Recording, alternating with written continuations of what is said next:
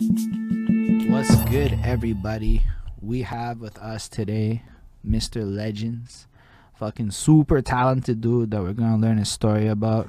It's good to have you here, sir. Welcome to Bridge the Gap. My name is Holden Stefan Roy, and basically, it is the interview show where we go through the story of your life and try to extract all the knowledge nuggets we can to like better Yeah. enhance our understanding of life and reality. um, with that, I would love to just get the ball rolling and find out because it's gonna make sense with the first real question. Where were you like born, and where did the early part of your life start? Well, I was born right here in Montreal, you know what I mean? Born and raised, plateau, you know, came up from there, you know, Awesome. and uh, yeah, that's that's that's basically where where I started where I started from. Amazing. So that matters for this next question. Uh, it's a little bit of a story. I'll run through the little thing. When I'm done, you can kind of take it and we'll answer it. We'll start get the ball rolling with the proper conversations. But I'll start with my girlfriend, and she's washing the dishes, and she's got her speakerphone playing over there, and she's got that Black Eyed Peas song going. To, I got a feeling. Ooh. She's vibing. She's dancing. She's doing her thing. I'm looking at her, and I'm like, hold up when did this song become dishes music? Right? Like she puts it on when she's doing the dishes. People put the shit on when they're exercising, when they're doing chores and shit. Like when did this song become that?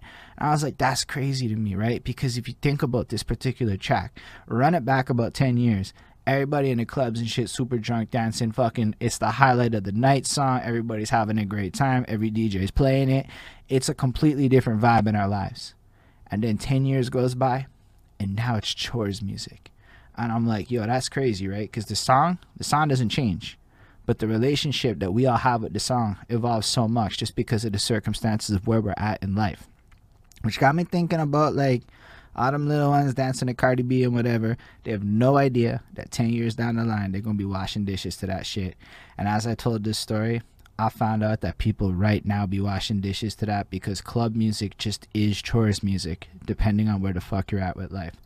All that to say, music evolves over time, our relationships evolve over time, and when we think about ourselves and our musical journeys, most often when people do these interviews and we talk to each other, everything starts in that adolescent phase. Like we're teenagers, we like this song, we like that, we start rapping here, there. But really, if we think about musical journeys, it's more than the hip hops and the raps and when we started doing it. Has everything to do with everything we've ever listened to since the moment that we're born. So really we should be running that shit all the way back to as early as we can remember. Like for me, I can remember being like four or five years old.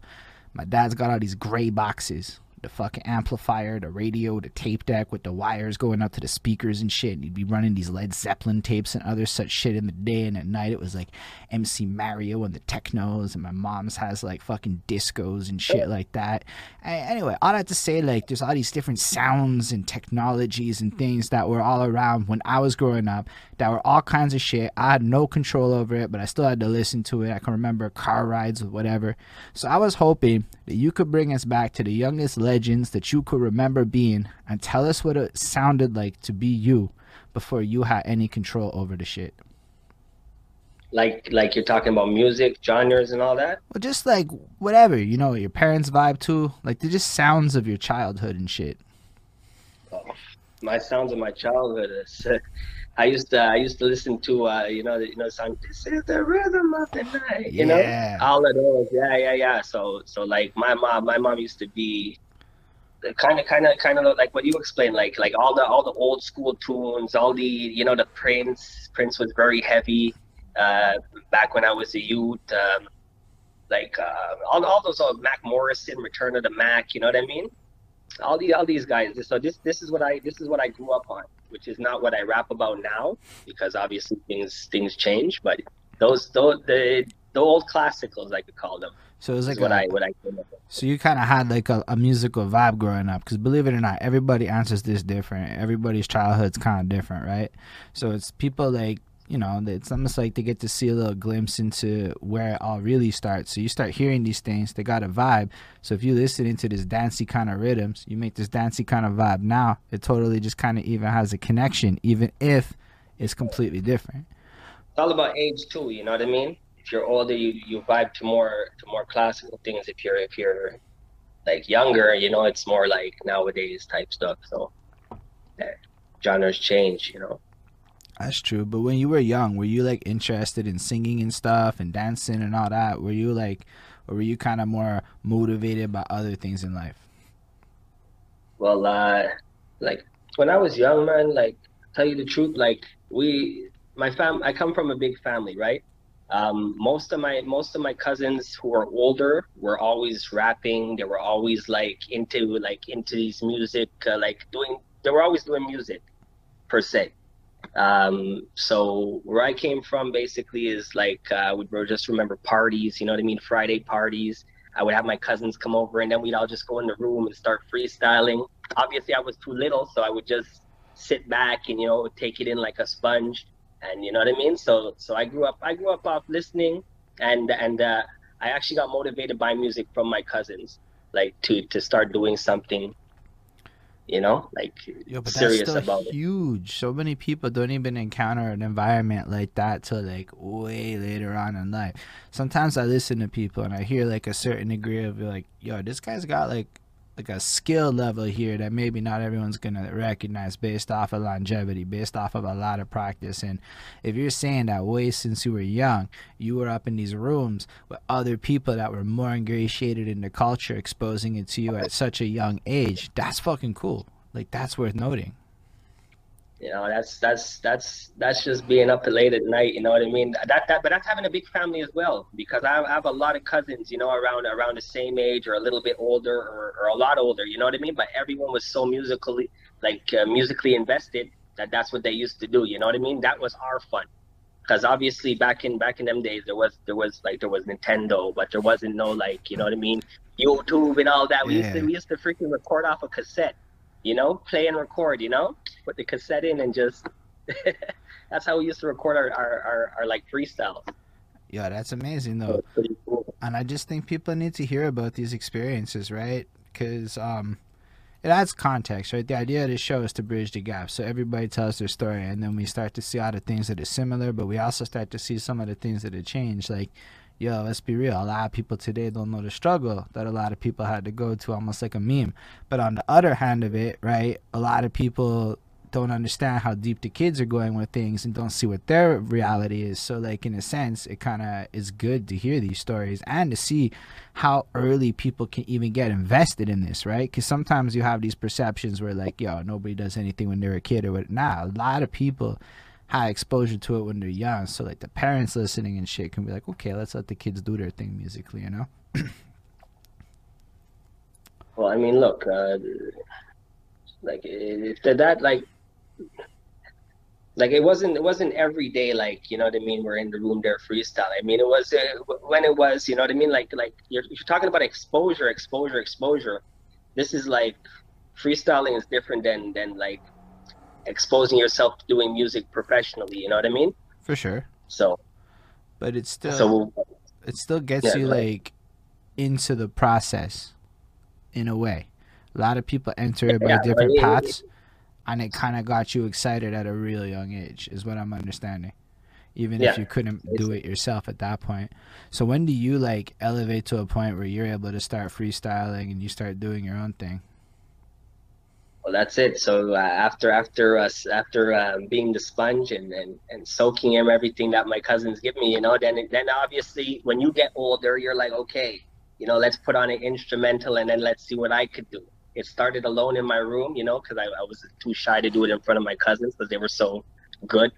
So it just started in my room. I used to record my, my little songs. I used to just do my little one, two freestyles, little lines, you know, listen back to it. And then when I heard it was really good, I was like, okay, you know, like let me let me see how, how where where where else I could take this, you know.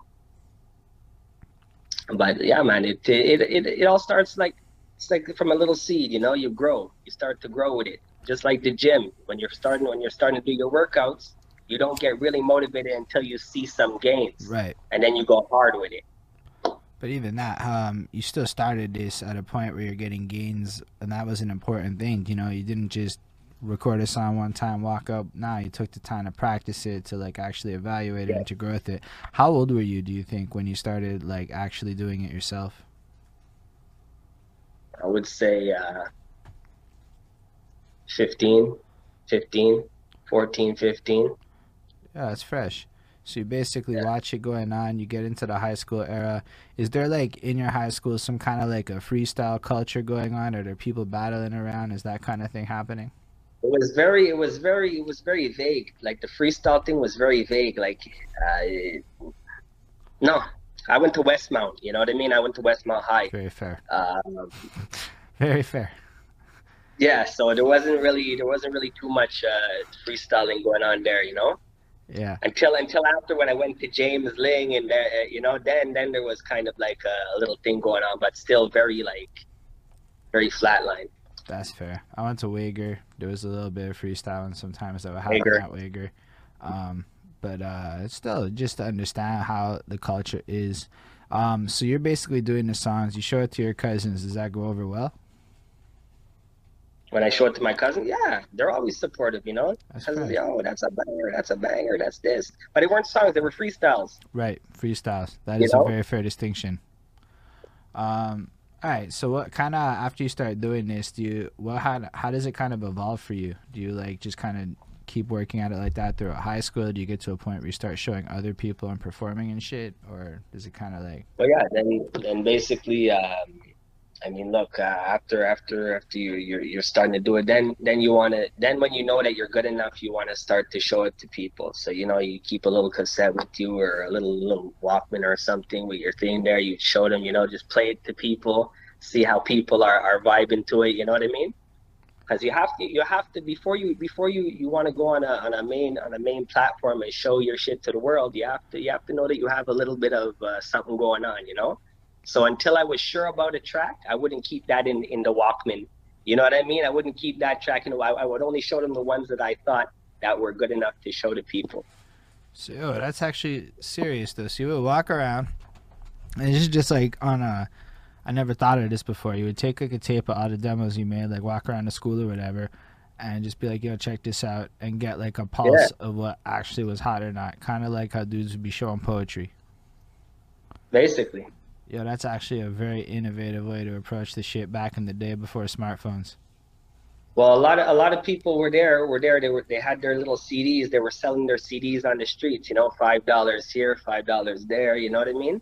So, we all had we all had different ways back back then. But that was that was my sort of way to to do it because I I didn't have the money to go and make CDs. You know what I mean? To be giving them out for five dollars. That that wasn't my my vibe at that time. You know. Right. So, um, I guess you kind of pursue that for a little bit, and uh, how does it evolve to the next like step, or like is it because uh, does high school end or whatever? well high school ended you know what i mean? After that it was just uh, basically going to going to studios not to make not to make professional tracks just to like fuck around you know what i mean? Like uh, do a one do a one two track see how it sounds. And then um like uh, when i went when i started to do it like professionally uh, that's a that's a whole other story. That that's when I met my manager, you know, Brian, as as you were saying, and uh, you know, from there from there it took off. So how do you end up meeting Brian then? So um, what happened was um, after high school, whatever, I was there, just going going to jobs, you know, job job, you know, you get calling interviews to get jobs or whatnot. So I called this one call center. Uh, it was it was him, you know what I mean? He he was on a call center at that time. I called him. I was like, "Yo, uh, da da da da." He's like, "Okay, da da da." We were talking about the job, yada yada. Okay, meet me here. Go to this place. So I so I met this guy, uh, going going to a job interview, right? Um, I went upstairs, whatever. We sat down, we started talking, and um, basically he was the manager, and I was just like an employee at the time, you know. And I used to at lunch, I used to just write lyrics, like all over my papers, right? And I guess after one day, uh, I left. I left the office, but I left some of my lyrics on the on the table, right? And he would go around and pick up papers, and then I guess he he read he read one of my lyrics. He's like, "Oh, this is pretty good," you know what I mean? And uh, from there, he told me that he had a studio. You know, I told him I knew how to rap, this and that, and then uh, you know he set up the studio for me. Like he said, he well he already had a home studio, but he set it up to so that we could actually do tracks on it and and make like make make some craft there. You know. Yeah, it's serious. It's like you have no idea what people do in this place. Like you can you can have somebody on your Facebook, you can see them post shit, and you can literally have no idea who the fuck they are. Like I've had this Brian guy on my Facebook for a long time now. I don't know how long, at least a year. All I knew is he made food. That is the only thing I knew about this guy is he uh-huh. posted food pics for a while, videos, and I was like, damn, that looks delicious. But I'm never in Ville Saint Laurent no more, so I'm not really going by there because life and that was all I knew about him. And now I just like finding out the guy's got a studio. I'm like, hold the fuck up! Like you just, man, there's so much in this city, dude. It just blows my fucking you know, mind you know, sometimes. You know what BN stands for? I do not. Brian Brian Nuranian. So what happened was uh, the story's not done. What happened was um, even before his restaurant, right? Uh, what happened was um, whatever. So we got we got to talking. Uh, he he actually for me because he he believed in me and believed in my craft and what I was showing him and the songs that we were doing in the studio. He actually paid and made his own record label in Montreal, BN BN Music. So this this is a a certified uh, like record label, right? He signed me to the record label. I'm the only artist on the label, right? And um, and from there, uh, fuck, uh, you know, he paid for me to go to like Atlanta. He paid for me to go to California. Uh, paid for me to go to Texas. Uh, and uh, just because he believed in me, he paid, and he also paid for these features with these artists, you know, well-known and established artists. So, you know, shout out to Brian. You know what I mean?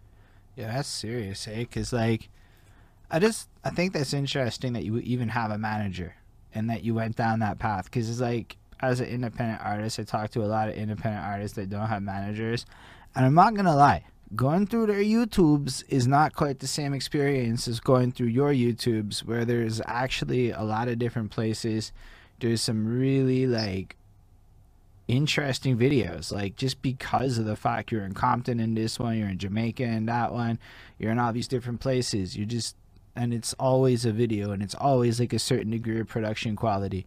And like you know some of these view accounts are just like yo that's actually kind of high. Like how, how is he how is he pulling this all off you know? And the reality is if you have a manager somebody that's in the back end kind of running that shit who's going to be watching it figuring out all the things i mean that's the answer to the question right? Like at you the know, end of the day. I, I got lucky because like uh, what a lot of people what a lot of people don't have is um, like they will have a team but they won't have somebody that's to put the money behind them you know what I mean? I was I was blessed that Brian had his studio there, and uh, you know what I mean. We we like at first we had no no engineer. Like it was just the studio, us. You know, we would press record, run in the booth. You know what I mean? Come out of the booth, press stop. You know what I mean? And, and fuck around with tracks like that until we got our producer, got our own beats. You know what I mean? Like you know what I mean? Then then we then we had a team. So it was me, Brian, and Steve, Steven Albert. You know what I mean? I, I don't know if you have him on, on, on Facebook but shout out to him, you know, because he, he's the one that, that that put the beats together, and then we then we kind of built a team. So I had I had a team and I had somebody that was putting money behind me. So I was actually blessed to have that, you know. Still do, but blessed blessed at that time for that to actually be, you know, my vibe and how I was going on with things. I appreciate that you're you're appreciative of the blessings of the situation, but it actually does just present options for artists, right? Like how many artists don't even bother to seek out these things? Don't look for funding. Don't look for people who might be down for it. Don't even consider it as a viable situation. People act like it's impossible, is I guess what I'm saying. Yet you met Brian on a call center and boom. That's it. I personally have had amazing opportunities birthed out of fucking call centers in this city myself. Every call center I've ever seen or heard of is full of people in music because half the people in music end up working in call centers here. So it's like just such a melting pot of opportunity. And the fact that, you know, like just off of having some lyrics that you accidentally left out or whatever, boom, turned into a whole thing. I mean, yeah, that part, okay, that's a little lucky. I'm not going to lie. But like the fact that it, it could even happen is just, you still took the leap of faith. How many people might have faced an opportunity like that then and decided, nah, I'm not interested because I don't even think you're real. You're just trying to scam me or some bullshit. Exactly. that I could I could have been like that too because he didn't have his his record label. He didn't have a, he, he had a studio, you know. And the thing and the thing with with that before is because he used to manage an artist that ran off with with the music that he that he did and all and all the production that that that he made with that artist. So even before he where he, found my paper, I used to tell him I used to be like because uh, I heard him talk about music on the phone with one of his friends. I don't even know who he was talking to and I was trying to tell him, yo, listen, me, I rap too, you know, like I, I could do this, I could do this rap thing. And I, at the at the beginning times, he didn't want to hear nothing about it because he was already discouraged about the last dude that he was managing, this and that. He never wanted to hear anything about rap, anything until he picked up that paper and seen that the shit that I was writing was, you know, wasn't ordinary, you know, it was something, it was something, something to go with. Yeah, that's serious stills, man. I appreciate that just because, like, again, the fact that it exists means that moving forward, nobody can say that that doesn't happen here because it happens. No, you can't. Anything happens, and a lot of things do happen. But you know, a lot of a, lot of out of the ordinary shit happens when you're not looking for it. Mm. But when mm. you're kind of looking for shit, you know, it's it's kind of yeah, kind of big. But I was just talking to a guy yesterday who put it a little different. He said when you him and his boys used to go out trying to find girls and they were thirsty, they were not getting girls. But over time, they evolved their tactics and stopped being so thirsty with it. And then they were able to pull things like being broke as fuck and walking out with multiple ladies. And it's all about the attitude and the energies that you put out into the universe and shit. And I do think a lot of people come off a little bit thirsty and it does maybe come off in a way that's whatever. But when you have organic opportunities that you create, the fact is, like, you still had to have been brave enough to be sitting there and writing lyrics in public, right? That means that like all of these things play into it, which meant that you've been doing this, you're comfortable doing this. People probably know you're doing this. Motherfuckers probably told him you're doing this beforehand, so he's aware you're doing. You know, like all of these pieces have probably played into it. So I like the fact that you created the opportunity, even if there was a luck factor attached to it, and that's just kind of the importance of that stills. But with that, you guys start working on it, and then all of a sudden you have all these crazy travel opportunities, and you start seeing all these different places. What's it like being in all these places and working on music? Like, what are the different vibes like? Because none of us, most of us, I would say, have not been able to go to different cities and experience different cultures. And I guess what could we all benefit from your experiences in these places? Uh, it's just uh, it's how you handle yourself. I mean, look, uh, like uh, let's let's talk about Atlanta. Atlanta is a totally different place. Like the music scene there is everyone everyone's willing to help you, and if and it and and they're willing to get you to the next level. You know what I mean? Like, uh, how can I explain it? Like, um, when I went to when I went to uh, to Atlanta, it was to do it was to meet Prince Inc. I don't know if you know Prince Inc. And it was to meet Waka Flocka Flame. I know you know Waka. I know you uh, Jimmy Rocket, etc. His, his artists, whatnot. So yeah, so basically, uh, I don't know. It, it's it. Let, let's just put it this way: it's a different, it's a different world. You know what I mean? It's a different world. And when I was doing the track with Jimmy Rocket, you know, I, I, it wasn't the same as recording in Montreal because obviously you have people looking at you. You have you have Waka Flocka sitting there in the studio. You know, you don't want to fuck up, and you're and you're just a boy from Canada. You know what I mean? So you're you you know who these guys are. You know, so yeah, it's kind of it's kind of like you have to prove yourself, but you don't have to try too too hard because everybody that's in the room already believe in you. You know what I mean? It's like it's like they're rooting for you. Mm it's like they'll put in their input because I had a lot of producers when I was when I was in the studio. I'd just be sitting there.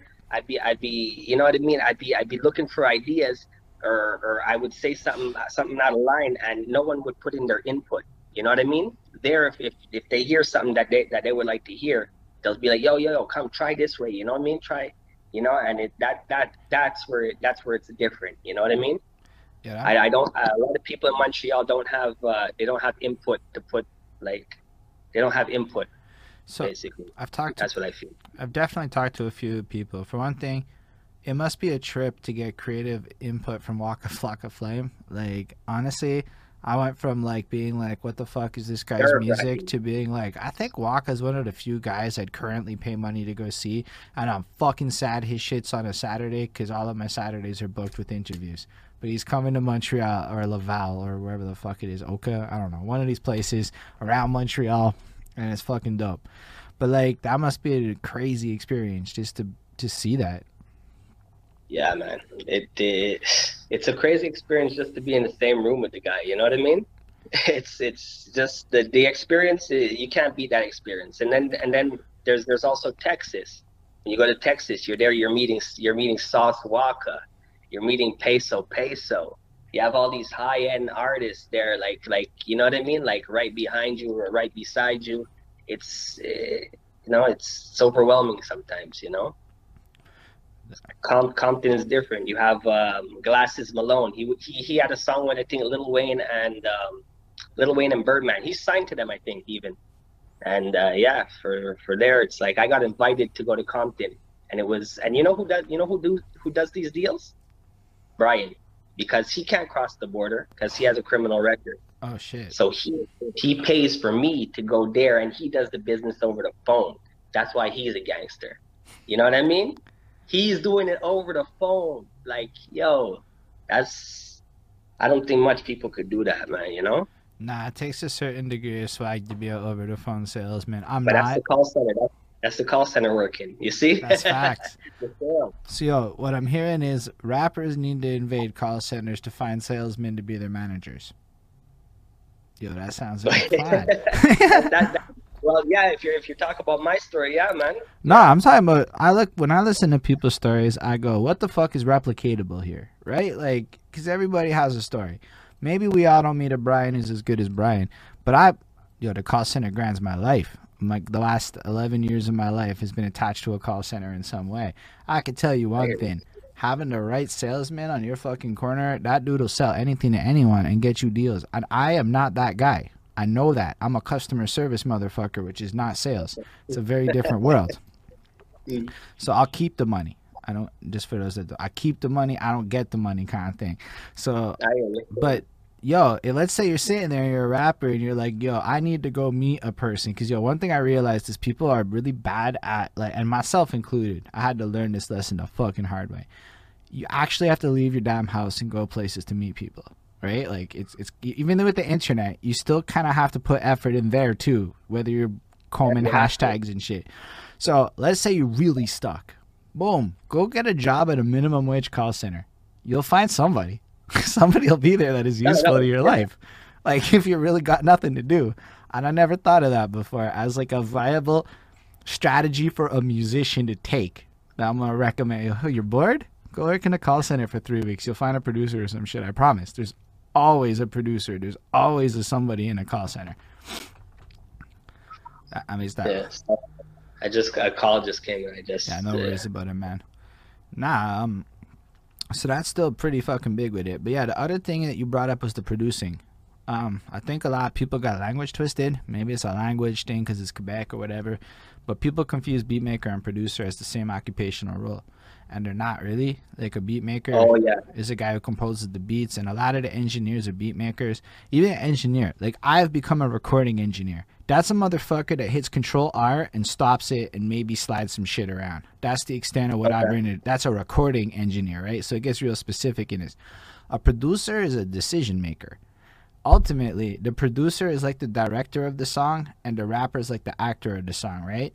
And there's not a lot of people Yeah. playing that producer role up in the city. And I was talking to this young one, and he was like, "Bro, there's Yeah. no producers. That's why there's no sound." And I'm like, "Ooh, that's a good point. There's no like direction happening for all these artists. So like, there's no Mark That's input. Ronsons. That's it." So you touched on that before, and I was like, "That's a really nifty fucking point that he made." Because um, to be fair, my my engineer tried to produce me for a minute, and I was like, "Fuck you! I want to do what I want." And that was a stupid my attitude, and then I had to get over it and realize engineers know more than me about music, probably. Um, But the thing is, the thing is, like, eh, look, uh, a lot of people, a lot of people just put the um, the producer, which is the the beat maker, as the engineer. You know what I mean? Because like, that that's what we did. We had we had Steez basically as the beat maker. He wasn't he wasn't an engineer, but he learned to be an engineer, you know, with the record and this and that. And that's why at the beginning of my of, of this journey that I went on, uh, this musical journey, it basically my sound my sound wasn't it wasn't you know it wasn't where it needed to be, you know. So now, now the, the, the music that I'm making is I, actually found uh, a producer like uh, and a beat maker. He's both. Yeah, no, that's fair, man. Um, so yo, basically you're you're bopping all over doing the videos. Do you do a lot of performing shows as well?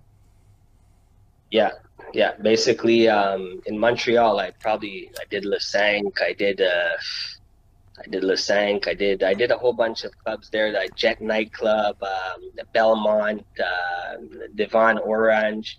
You know the, the the normal Montreal spots where they usually have a one-two venue. Um, in in uh, in Atlanta, there there's a few venues that uh, that I've done, and um, basically uh, my last show that I was supposed to have, which was supposed to be the big one, was to be with um, Peso Peso and Sosa Man and that was going to be in New York, New York.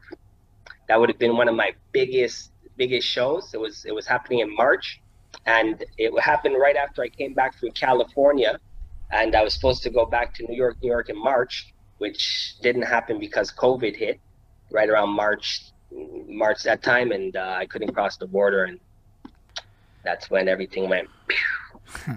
you know? Yeah, it's it's definitely for everybody basically.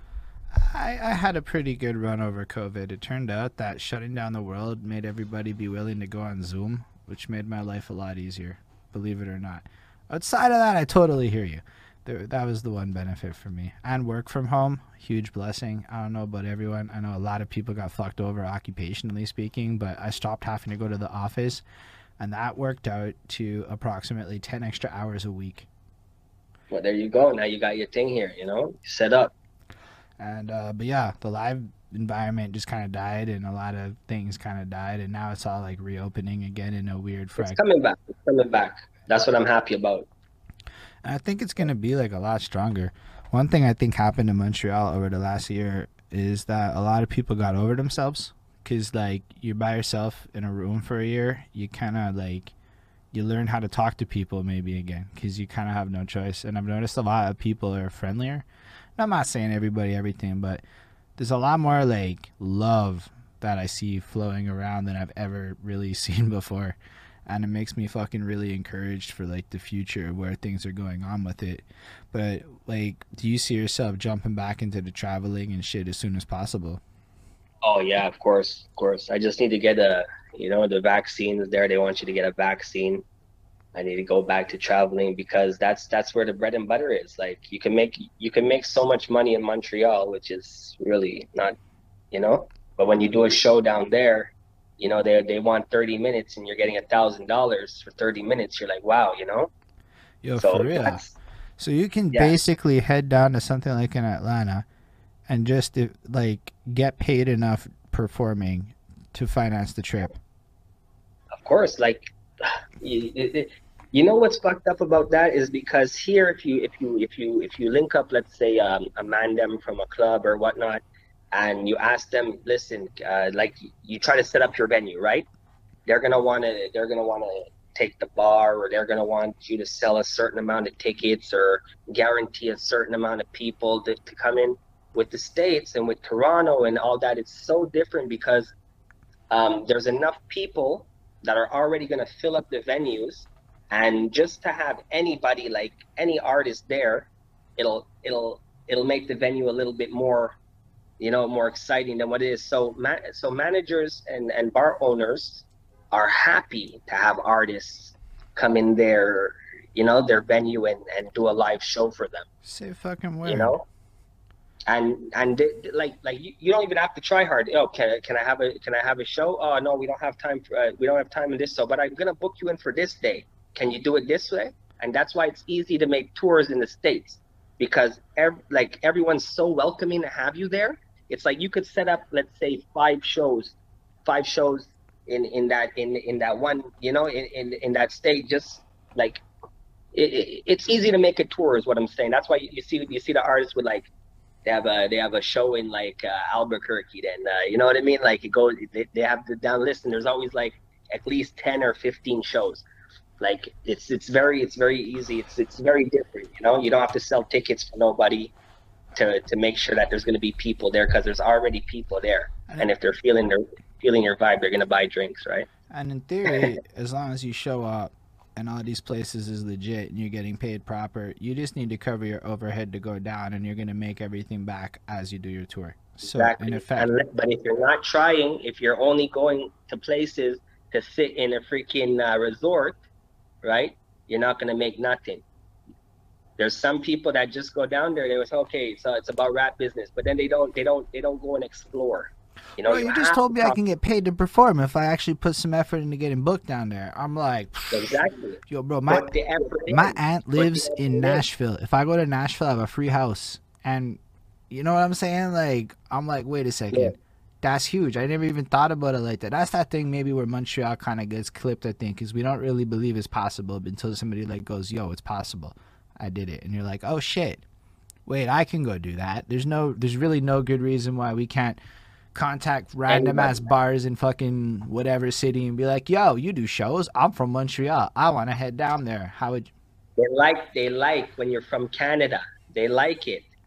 Believe it or not, they like it because it's a different type of vibe for them. It's a different it's a different type of uh, type of genre that they think that you're gonna bring in, but it's good because of that. Because not a lot of people know about Canada. Well, they do well now because Drake and Weeknd and all that. But you say Montreal, they think it's different. You know? Yeah, man, no, that's that's a huge. That's one of the nicest knowledge nuggets we've gotten. Honestly, I say that sometimes a lot, but like in this case, you directly told a bunch of people how they could action a plan that would get them all paid, and there's no reason why, say, four or five of us can't pool resources together and figure out a way to hit up these spots and do like Canadian invasion tours and shit like that. Like, what, well, this is the question: Why can't you?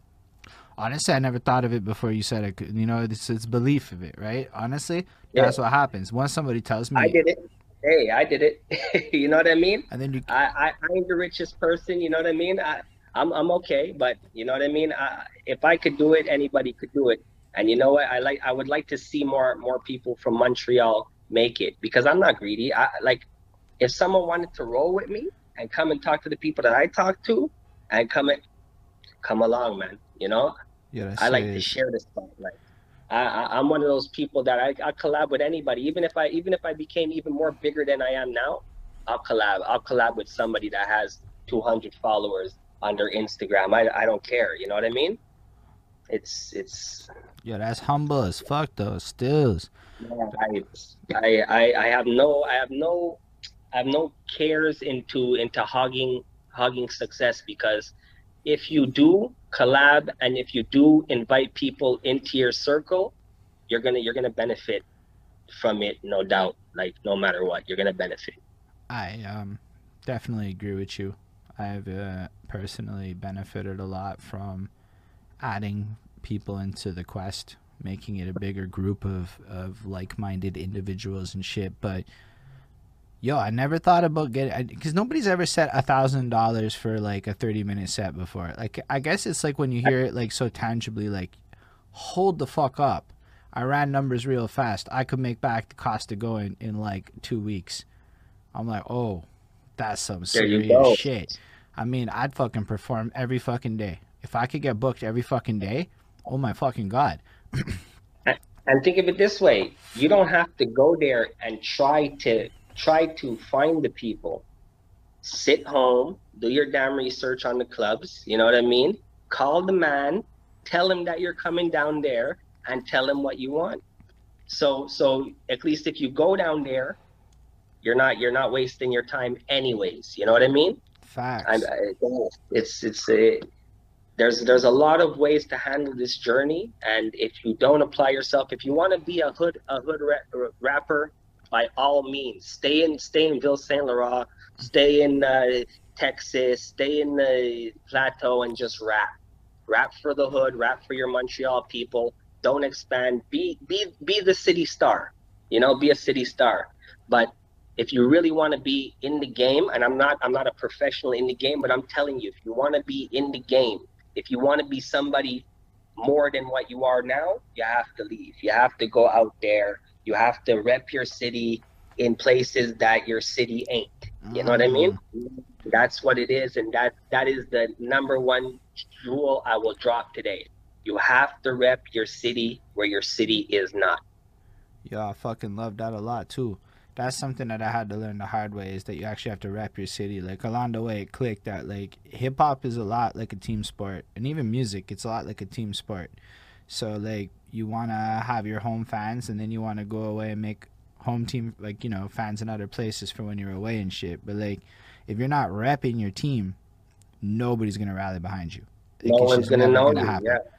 And I'm like, okay. And uh, and then I realized I start talking to people. I could tell them about shit like, yo, y'all know that like it's fucking weird to be English in Montreal, right? Like it's fucking weird.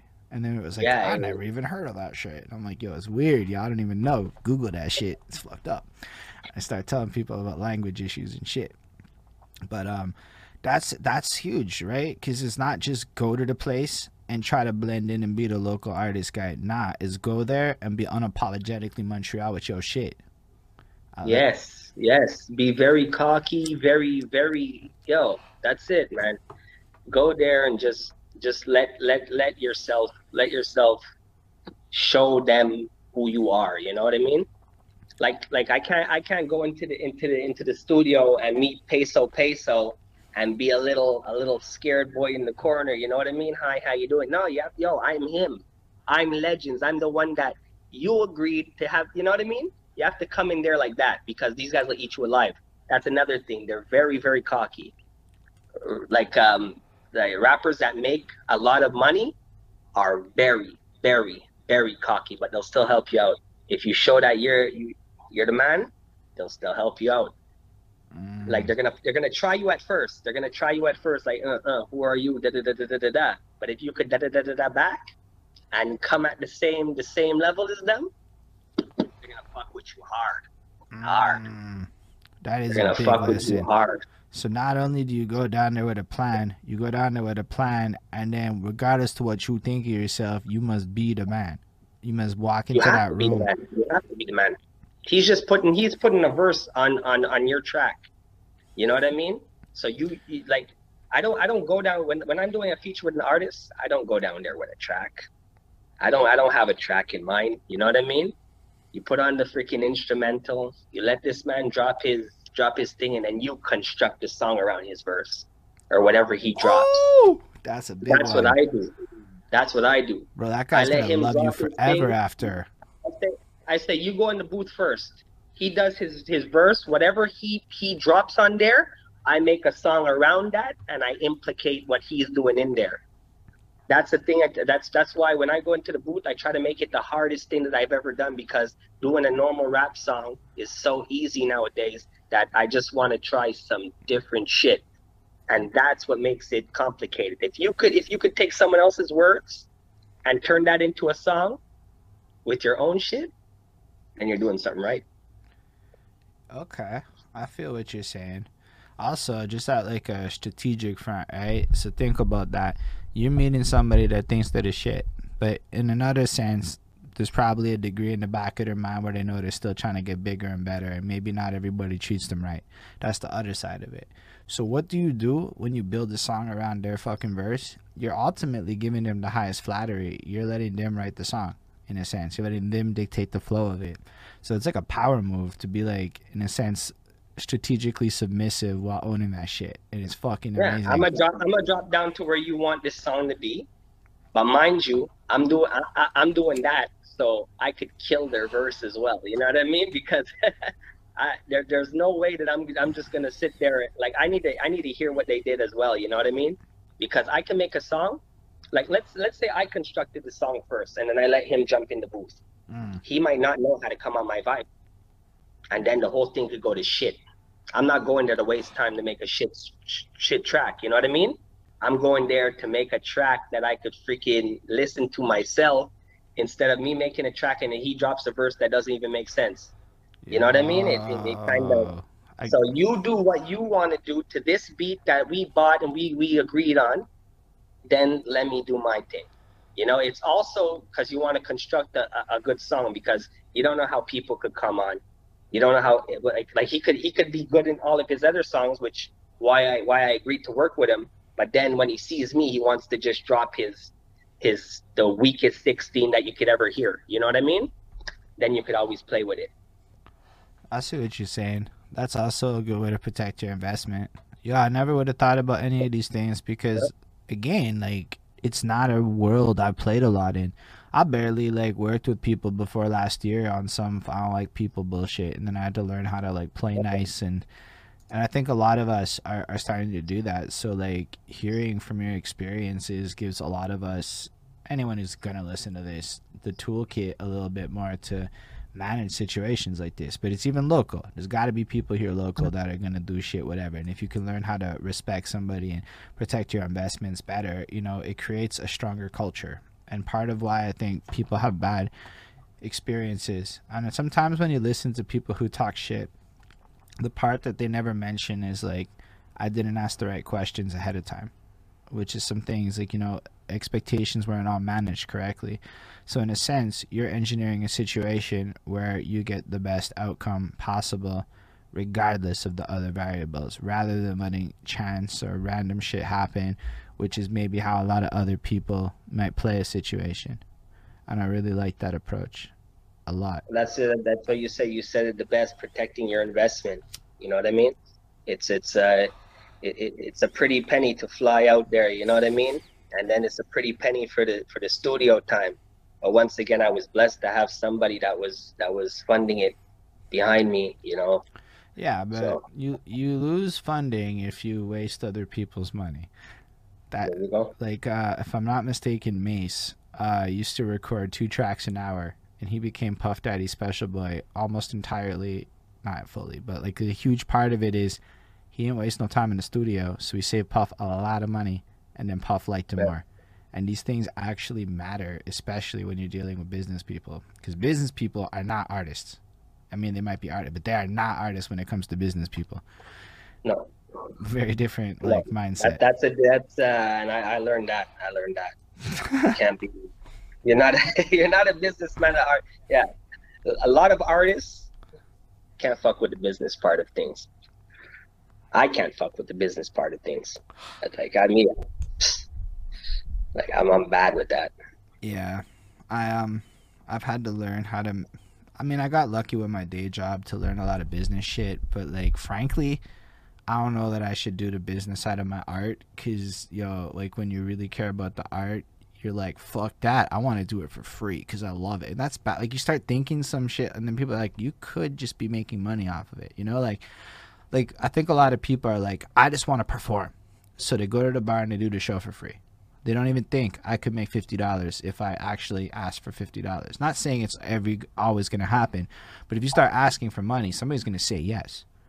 Somebody's going to agree to it inevitably, and it's like a lot of the value that we put on ourselves I don't think we, we really appreciate it because we don't see those bigger experiences. One of your bars that caught me, I really fucking liked is I used to perform at your little shows, something, something. I can be like, fuck no, whatever, and whatever. And I was yeah. like, no, that sounds like a guy who went from fuck you, and you're like, I mean, I could picture the shows literally, um, to like actually getting something for something and being like, I don't really think this is worth the return on investment for me. And I'm like, Whew Whew, that's some boss ass shit right there. And I was like, respect. So I'm like, yeah, man, just talking to you, it's like, yo, I don't think people think it's possible. Or then you get some normalization of the opposite happen. Now people pay to get tickets and shit. And I guess it's always been a thing. It's not really my cup of tea. If you can sell shit, go that route, I suppose. But like, you went, you went through all, you went through all the different genres, eh? The country, that was like kind of rock, rockish country song there. That was amazing, Runaway. dude. That was fucking great. those are the things that I would that I, that I that I was kind of like uh, I didn't really want to put out, you know. So my manager just kind of put like dumped, like he like there was there was at one point like when when everything went quiet, he kind of just dumped like like there you could see like some of the videos are, are all in the same time like, like four months ago, four months yeah. ago, four months ago. He dumped like six videos at once you know, which wasn't a smart move because no one's gonna watch six year videos constantly. You know what I mean? So, but uh, yeah, 50 50. So something I learned about that, where I think a lot of people have a misconception, it's that most people won't do it. But we forget The about the people that will do it, right? So when we say nobody's going to do it, it might be that 99% of people won't do it, and that's fine. But yo, 1% there- of people might do it. And I realized Yeah. that don't like one per yo, most of my Facebook don't give a fuck what I do. But that small chunk that fuck with what I do are really fun. And the more I focus on the people that fuck with me, uh, I don't care about attention spans. I don't care about like the rules that people worry about. I just care about doing the things I think are going to be appealing to the fan base I'm trying to cultivate. All I care about is the fan that wants to listen to my shit. What do I have to worry about all the people that don't have the attention and focus to give me and shit, right? Like, so I would say that it was anybody that fucks with you is gonna be hella excited on the day to get six extra tracks out of nowhere from you. Whereas you're right, maybe a lot of people don't. But like if you run it back in time or people who discover you now come and check it, you can easily listen to like ten to fifteen of your songs in a row. Um keep going and be like, yo, what the fuck I had the what the fuck is it gonna sound like next experience going through your song. Like a little bit of a lottery was happening and it made me extra excited to hear the next one. So I don't know, super easy to spend an hour with your shit. you know what I mean? Well, I mean, even even I guess I guess because a lot of it a lot of it's different. You know, there's a lot of different sounds. It's not the same sound on everything, but yeah. So I'm trying to do the drip tapes coming out though. What's the, That's my next that's the next project that's that's coming. You know, I ran into a bit of uh like uh what you say a, a, a brick wall. You know, because producers and then this guy had a problem with his studio where I was recording and all that, but it's coming out drip tape. mm, what's the drip tape?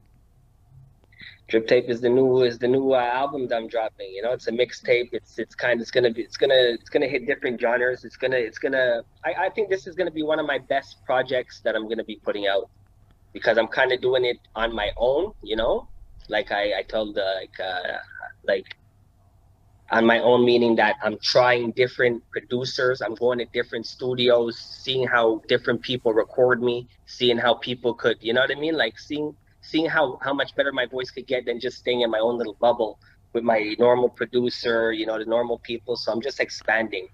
I just trying testing new waters, you know. Yeah, that's an interesting point. Still, is the idea of well, I mean, market research, right?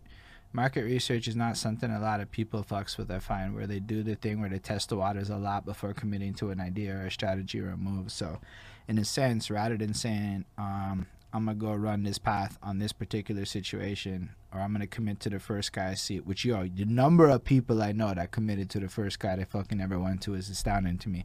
Um, but like, you're going out there and seeing what you like best. You're looking for like the right fit in a sense, and that's a fucking interesting way to play the situation. It's in a, I mean, it probably maybe because it costs a little more to invest like that. Maybe if you don't like it, you don't use it type thing. But like, still, it sounds really like a way to evolve. That's worth doing.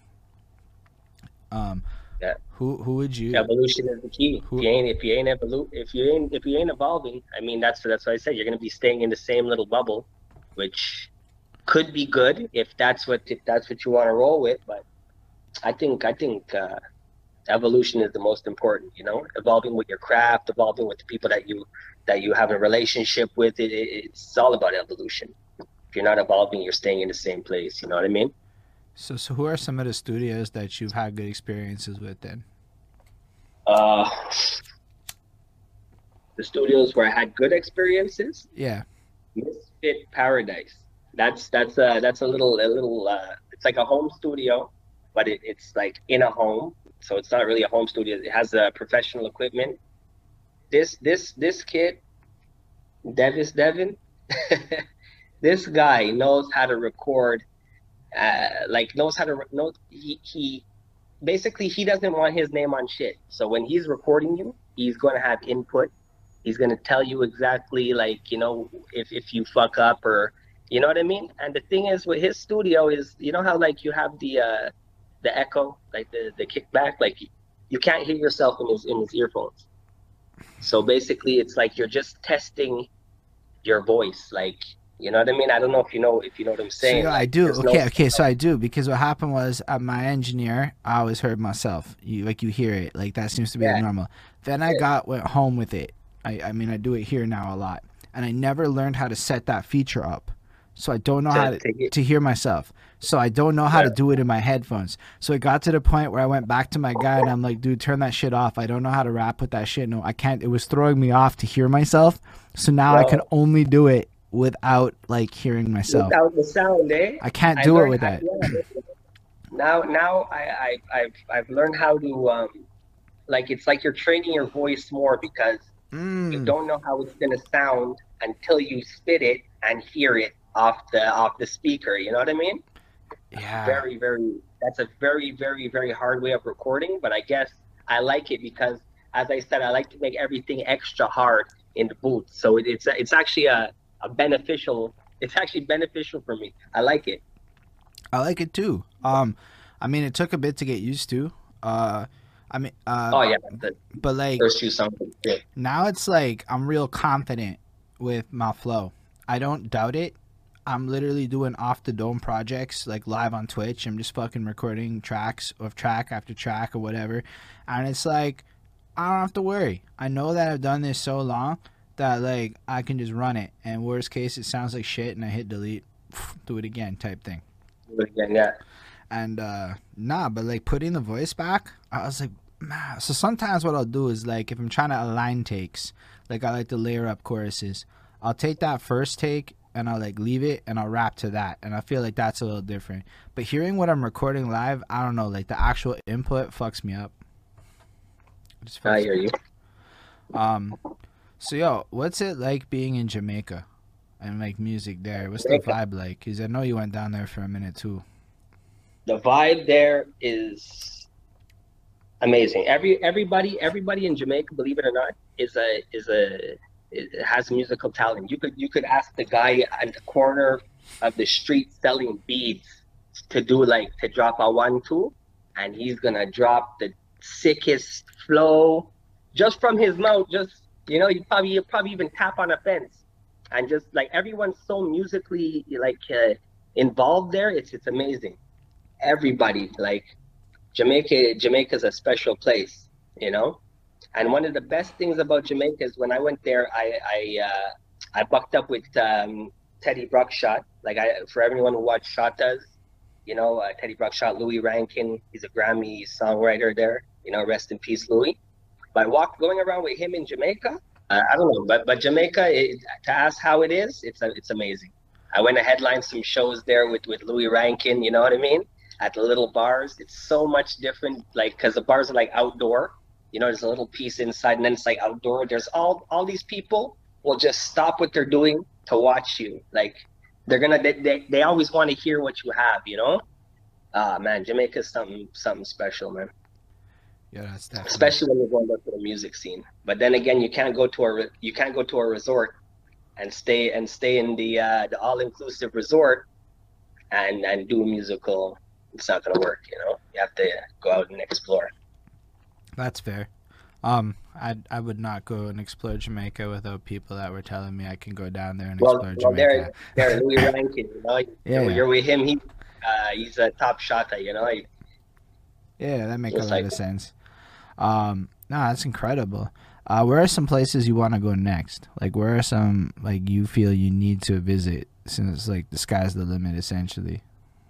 well, like California, when I when I went there, like I, I need to go back down there because there there the, the amount of money that I seen being like distributed and and with the, the amount of people that are so invested in the in the rap game, it's it's it's overwhelming. But for a place that I want to go now, um, I haven't really I haven't really uh, gotten too much business in New York. You know what I mean? Like this is this is this, this that was my last that was my my stop that was gonna come before March or before the COVID thing. I want to go to New York.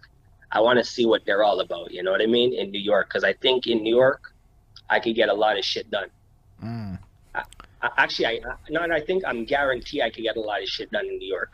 My homie is um in uh the Bronx right now. I ended up linking up with this man in the Bronx. I'm not gonna lie, man. Working with a dude down there, absolutely impacted my perspective and my confidence because you can't not. He's just like, shut the fuck up. What's wrong with you? Every time you say anything that sounds weak, right? You can't say weak shit in New York. But then he was flat out telling me, bro, if you're broke in New York, it's because you want to be broke in New York. Anybody that wants to make money in New York can make money in New York. And I'm like, that's a super interesting philosophy, right? That's not something you hear a lot of. Anybody that wants to make money can go make it there, is what he's saying. And so I definitely think you go find opportunity up in that. Like, I don't know how easy or hard it is, but I definitely believe it's available and that anybody can go down and create the right connections with the right attitudes and fucking find what you're looking for. I was actually, I was actually, um, like, uh, not trying to brag, but I was actually in talks with, uh, with Jadakiss in, in him, in, yeah, I swear it's all of it. like, I, I was, I was in talks with Jadakiss because, um, what happened was, uh, actually, it, it happened, I, I DM'd him, like, on on, uh, on Instagram, just like that, just like, Da, da, da, da, da. I sent him one of the freestyles I did because I knew I was I, I knew I was versatile. You know what I mean? I wanted them to hear it. I never expected in a thousand years that this guy would even answer my DM. So then it came to a point where he was like, "Yo, what's good?" And I was like, "No fucking way!" I thought someone was playing with me. I checked the check the Instagram like three or four times. It's him. So I wrote him back. I was like, "Yo, I'm an artist. I'm trying to make it. I, I want to get into the game. I don't have uh, I don't have the the the boost that I need yet to to actually make it bigger than what I am."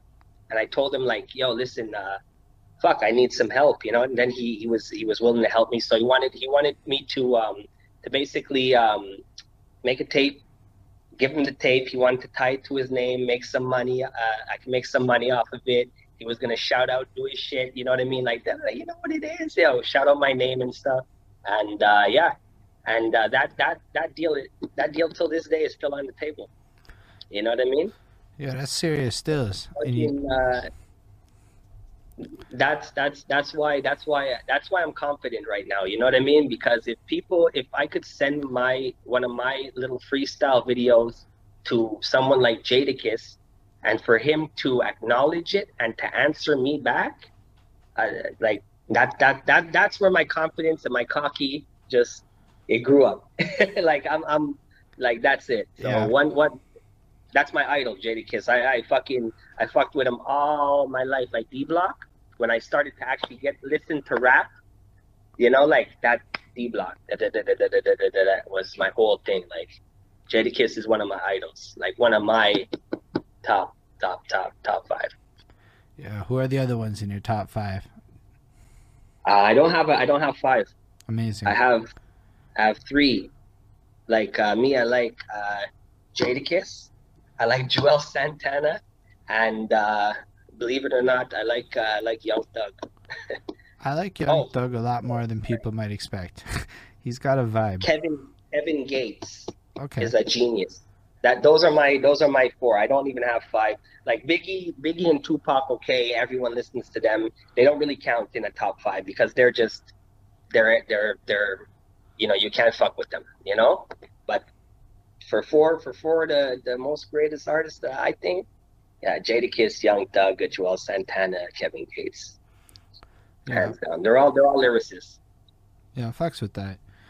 Um okay, so what when do you um what do you foresee yourself doing within Montreal or do you foresee yourself doing things within the city?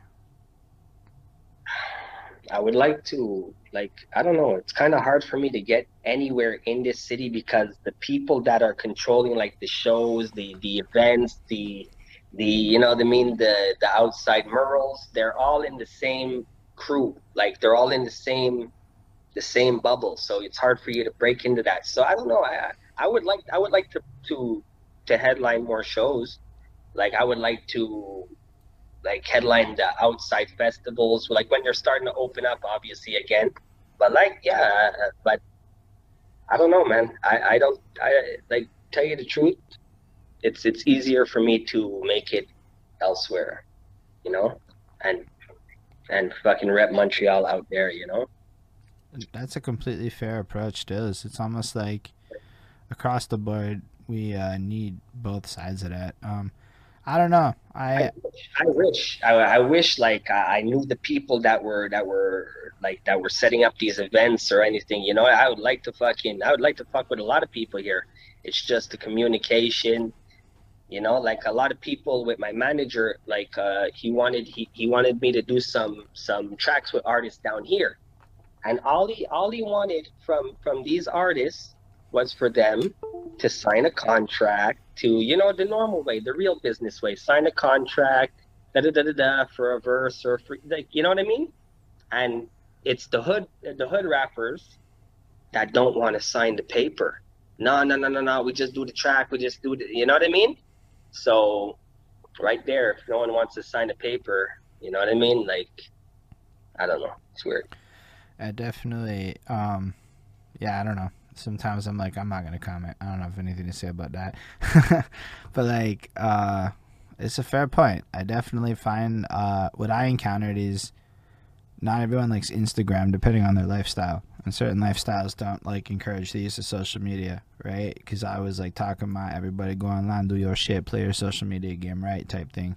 But yeah, no, I, I definitely appreciate what you're saying. Um, I don't know who the clique is, but I've always felt like there's a clique that I'm not a part of in this city. That I and I did myself no fucking favors back in the day, so whatever, whatever. But now I'm just like trying to scope out everything because I agree with you. There's a weird like, there's like I realize there's so many people like just the raw number of talent, the demographics of the situation. Like if there's half a million fucking English people in the greater Montreal area, and that's not even if I looked it up and I ran the numbers, there's about half a million people. We are bigger wow. than like that that number alone is bigger than these small ass fucking towns that have like whatever. That's bigger than scenes in places we think is fucking hot. Which made me go, forget the French people. There's just that many English people up inside the city okay, that's I didn't even know that. So it's like that's the thing. It's like we don't even realize that it's viable here. NDG is 166,000 people. I promise most of that shit's English. That's not a French hood. You know what I'm saying? Like, yeah. So it's like, how come we just like ignore all this and just like ignore it? Like it just doesn't exist or anything. It's so baffling to me. And it's, it is, it, it is like, you know what? There's no answer to that. There's like I I I have no. I have one answer. I don't, I don't know. You can't Google it. You try to Google it. Google. You one day we all tried to Google it. And there's that one Montreal rapper list from like back in the fucking day that ain't been updated in forever. And there's like nothing. You type Montreal hip hop into shit. You see these lists. You see these people, and it's really not like proportionate of whatever. I found a way to find Montreal rappers via Spotify. You check the fucking monthly listeners and see where they're from. Anybody that's got a bunch of Laval and Montreal and shit, they're from here. You watch the features. I managed to like build out a playlist of some shit. Ain't nobody heard of most of these fucking people. But the fact that I was able to fill up, uh, I filled 11 hours in Montreal and nobody has more than like two tracks on that shit. So it's like, okay, I found all that, and that's a fraction of English Montreal. And I'm like, all right, so there's no way to Google this shit. And there's that many motherfuckers in the city, which means that if you're not in the scene, you literally aren't lying when you're like, bro, everybody I know is a rapper because you literally see probably if you're not in the scene, all these rappers constantly posting all the time. So we're not even like cognizant of the reality of the fans and shit. And so it's just this weird situation where nobody knows what the fuck is even happening here. And everybody's talking shit with paid ads and shit. Yeah like like this the smallest places like Hamilton. Hamilton. I went to Hamilton, uh, the university up there. You know, Magic Mike. Them guys, man, like it's such a small place, but everyone's so everyone's invested in you know in the, in the art, and everyone wants to be a part of it. Like it's it's yeah, it's you're right. It, it's weird. It's weird. Montreal it has a weird vibe with that with that type of stuff, but uh, I don't know. I guess I guess everyone's just content with the with how it is, you know. Young ones is hot. I don't. I when we say all this, I want to throw down a heavy millennial attitude that I've encountered, and older. But like the twenty year olds that I've talked to, they collaborate. Like this man's I met, this Drew guy. He's in the West Island. It's a lot of these kids in the West Island, not the hood guys, but the other side of it. Yeah. And he managed to find enough Montreal to make a 17 track Montreal tape. This guy just coordinated oh. it and did that. Just a bunch of oh. people he met I interviewed him. I know he's fucking legit. We went like four fucking hours. That guy was just spitting facts and then followed up. And from what I understand, he's leading this pack of people in this Instagram group chat of like 30 to 40 collaborators, video people, engineers, beat makers, everybody. I'm like, yo, old people, what the fuck are we doing? How are they all doing this? what? How are they all doing this? We're stuck in our ways, you know. Yeah. So But yeah, yeah, the youngin youngins have some have some good sound coming in. I, I know a few. I know a few hot hot, uh, you know, youngins that are that are doing their doing their thing. You know. So I'm like, there's definitely opportunities. I'm working on my shit. I feel like I'll go collect all the weirdo outcast types and we gonna fucking run our shit over here because there's definitely enough opportunity in this. Cause like, that's I think part of it too is um, how many people like really want to like carve a lane.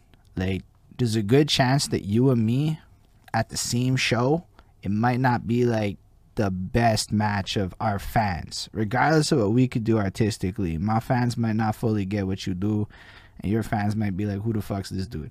That's a reality. And I feel like to a degree, the city also a little bit needs to figure out lanes in a more defined way, right? Like like does it make sense to just throw 15 unrelated genres on the same act just because they're 15? That's that's how every show is in Montreal, though.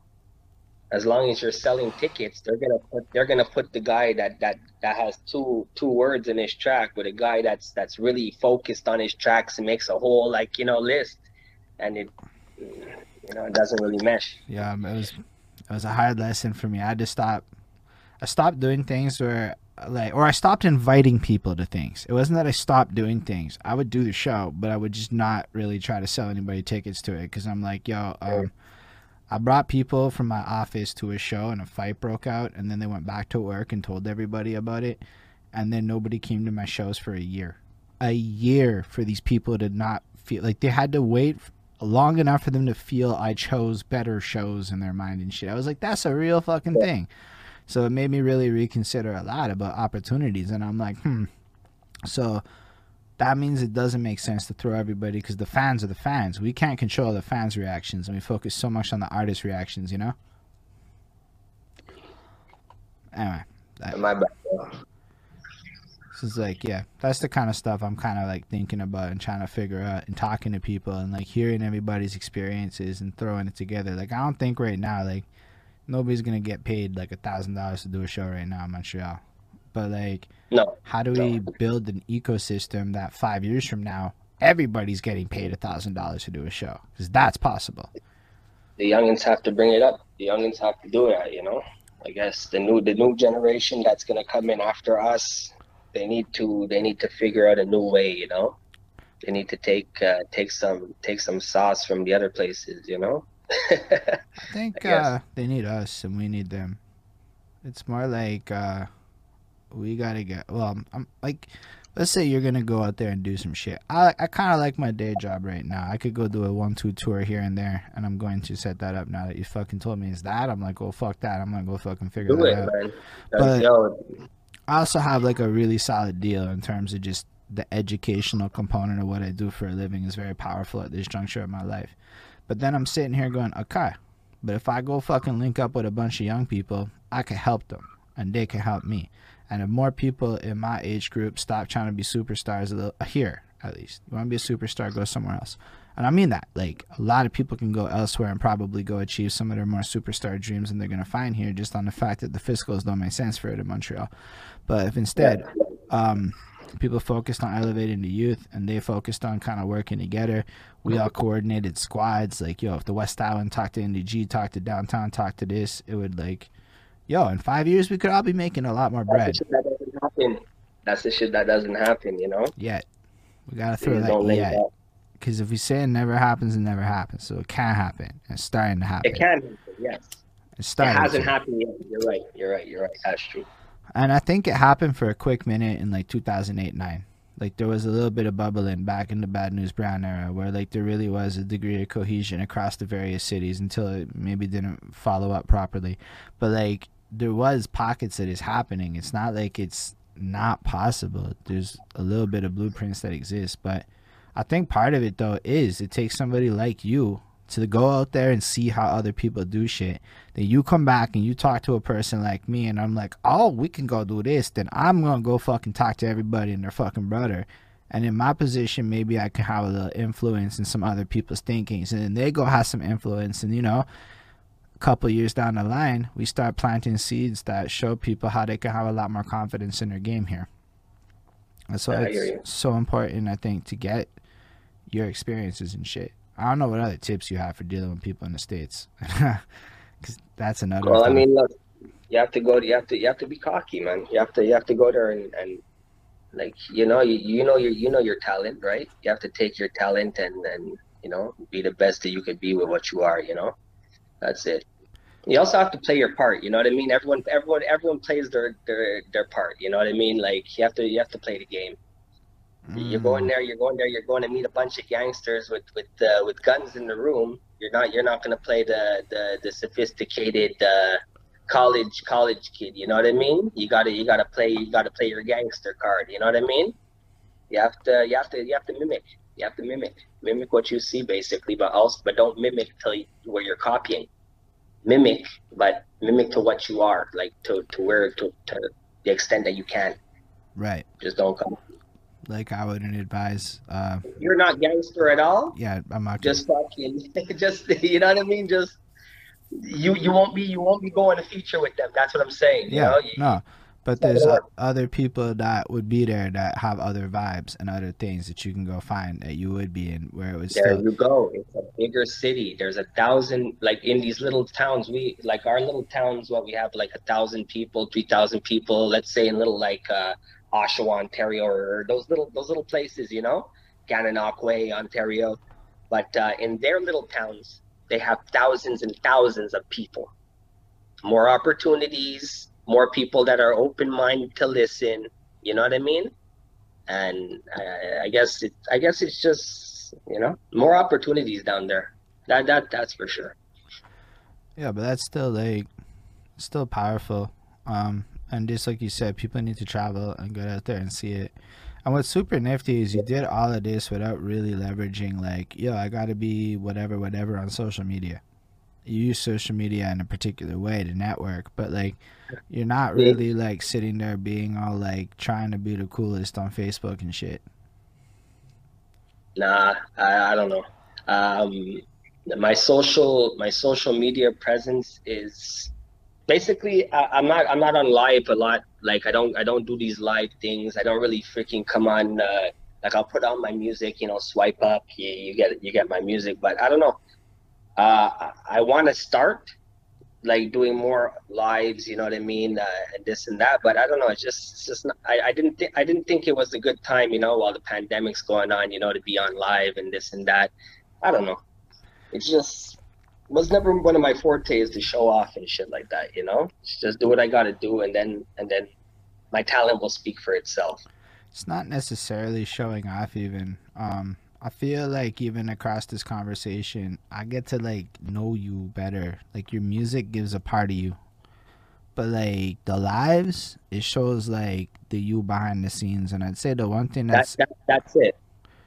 Stop. A lot of people like a lot of people like to see that. You know, that's where you gain your followers there from the from the, the back end because people like to, people people like to see what you're doing and they don't like sometimes they don't just want to hear your music they want to see what you're doing they want to see you make a track or they want to see you do something stupid so that they could you know what i mean they could engage with you like that you know i hear you and uh, i'd say it's even more like half the game is shifted from talent to that like your ability to be interesting and you've managed to be interesting in ways like having great visuals that flex in ways that are different. It's not just that you have fucking videos. It's that you have videos in like different cities all over and you're like what the fuck? Like that's a flex right? Like that creates a degree of interest. Now imagine simultaneous to that there's legend vlogs. And every like day you're down there you're putting up like a five minute thing yo, I'm telling you, my investment in that mother, even even watching that short video of you doing that meeting with the dude, made me care more about the song with the dude. I can't. Yeah, yeah. Okay, okay. I, I, I hear I hear where you're going. And it's no, like that, I mean, yeah, so it's like you're right. I I mean I'm not even saying it because it was my first thought. It's just I'm not one to fight like gravity, as they say. If everybody's going in that direction, it doesn't mean I have to trend hop, but maybe like being a human might be more the flex than being like not not to say like entirely, but like however you, you got to be like more than just a rapper, right? Like it, it's not like it's not the same requirements these days from the marketing front. I don't mean to cut this interview short, but yeah, bro, like there's like it's, it's a lot of shit. But um, yeah, Fair enough, man. If you got to go do your thing, we can totally wrap that shit up. Um, no, um, so yo, when uh, what what do you have coming in the near future, and any kind of like last words you want to leave the people with? Well, look, uh, I have I have my drip tape, you know, drip tape coming out. You know, uh, it's gonna be within the next within the next month. I'm gonna have that out. It's new genres. It's hitting. It's hitting like it's hitting everything that it's hitting the the genres that I haven't hit, and it's also going back into like uh, the old school. You know, the old school me. You know. Um, and yeah, as I said, I'm gonna try to do more lives. I'm gonna try to get on uh, Instagram live a lot more. You know, if you don't know where it is, it's Legends five one four. You know, follow that Instagram. You know, you're gonna have more updates on the drip tape. Legends GC on YouTube. You know, I'm just I'm gonna keep pushing for y'all. You know what I mean? I'm gonna keep pushing for y'all.